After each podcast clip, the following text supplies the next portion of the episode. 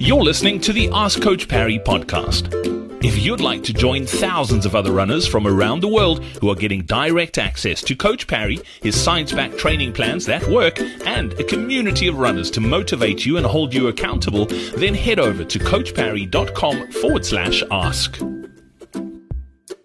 Welcome onto this edition of the Ask Coach Parry podcast. We head to Bournemouth in the UK today. That's where this question comes from, from Millie. Uh, Millie saying, Unfortunately, today I couldn't do my training as prescribed in the program and was going to move it to another day. However, this week I have four days of running, one of which is a time trial on Saturday and two rest days. Any suggestions on when you think I should fit these sessions or should I miss them out totally? If you miss a session, do we play catch up? Yeah, so my general default is if A, if in doubt, leave it out, and and B, we don't play catch up.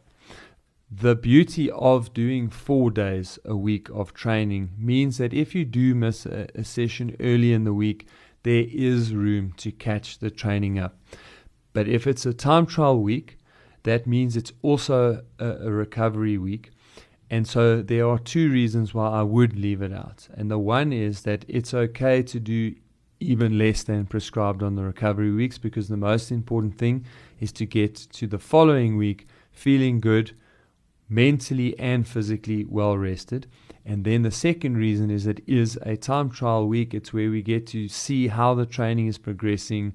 Are we getting the desired results? And so when you do that test, you do want to be fresh. So we don't want to cram workouts into the back end of the week, which means we get to the start of our next week and we're not fully recovered, but it also means we get to do our test or time trial when we are tired. So in this instance, I would definitely recommend just binning that workout and not worrying about it. Yeah, Lindsey, I think it's important to, to note and, and say this that one workout's not going to make or break a training plan. Obviously, it's doing little bits over time, and it, it, applies to many parts of life, whether it's eating healthily or whether it's investing. Uh, it's one thing doesn't make or break the entire process. So, missing out one session like this is not going to mess up your time trial.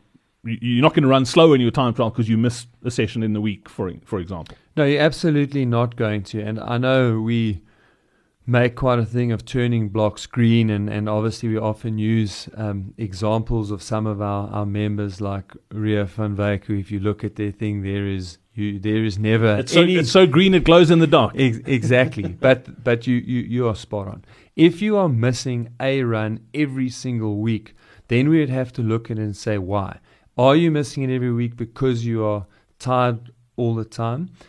Is it because of of work life, life stress, whatever, we, we need to then delve in, okay, why do we always miss a a day and then it might be that we're not on the correct program, but we can analyze that. But honestly, if you're going to miss one a month, one every six weeks, it is not going to impact at all on your overall training. But squeezing in three runs in three days to try and make up for it, that might cause you an issue. So, yeah, again, in this instance, I wouldn't try and catch that up.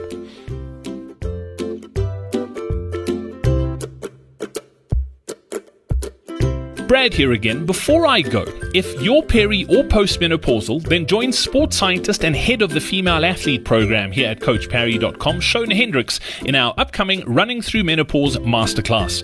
If you'd like to recover from sessions quicker, not feel fatigued or tired all the time, run pain and injury free, improve your endurance, and of course, run faster to and through menopause, then head over to CoachParry.com forward slash menopause or simply click on the link in your podcast player now.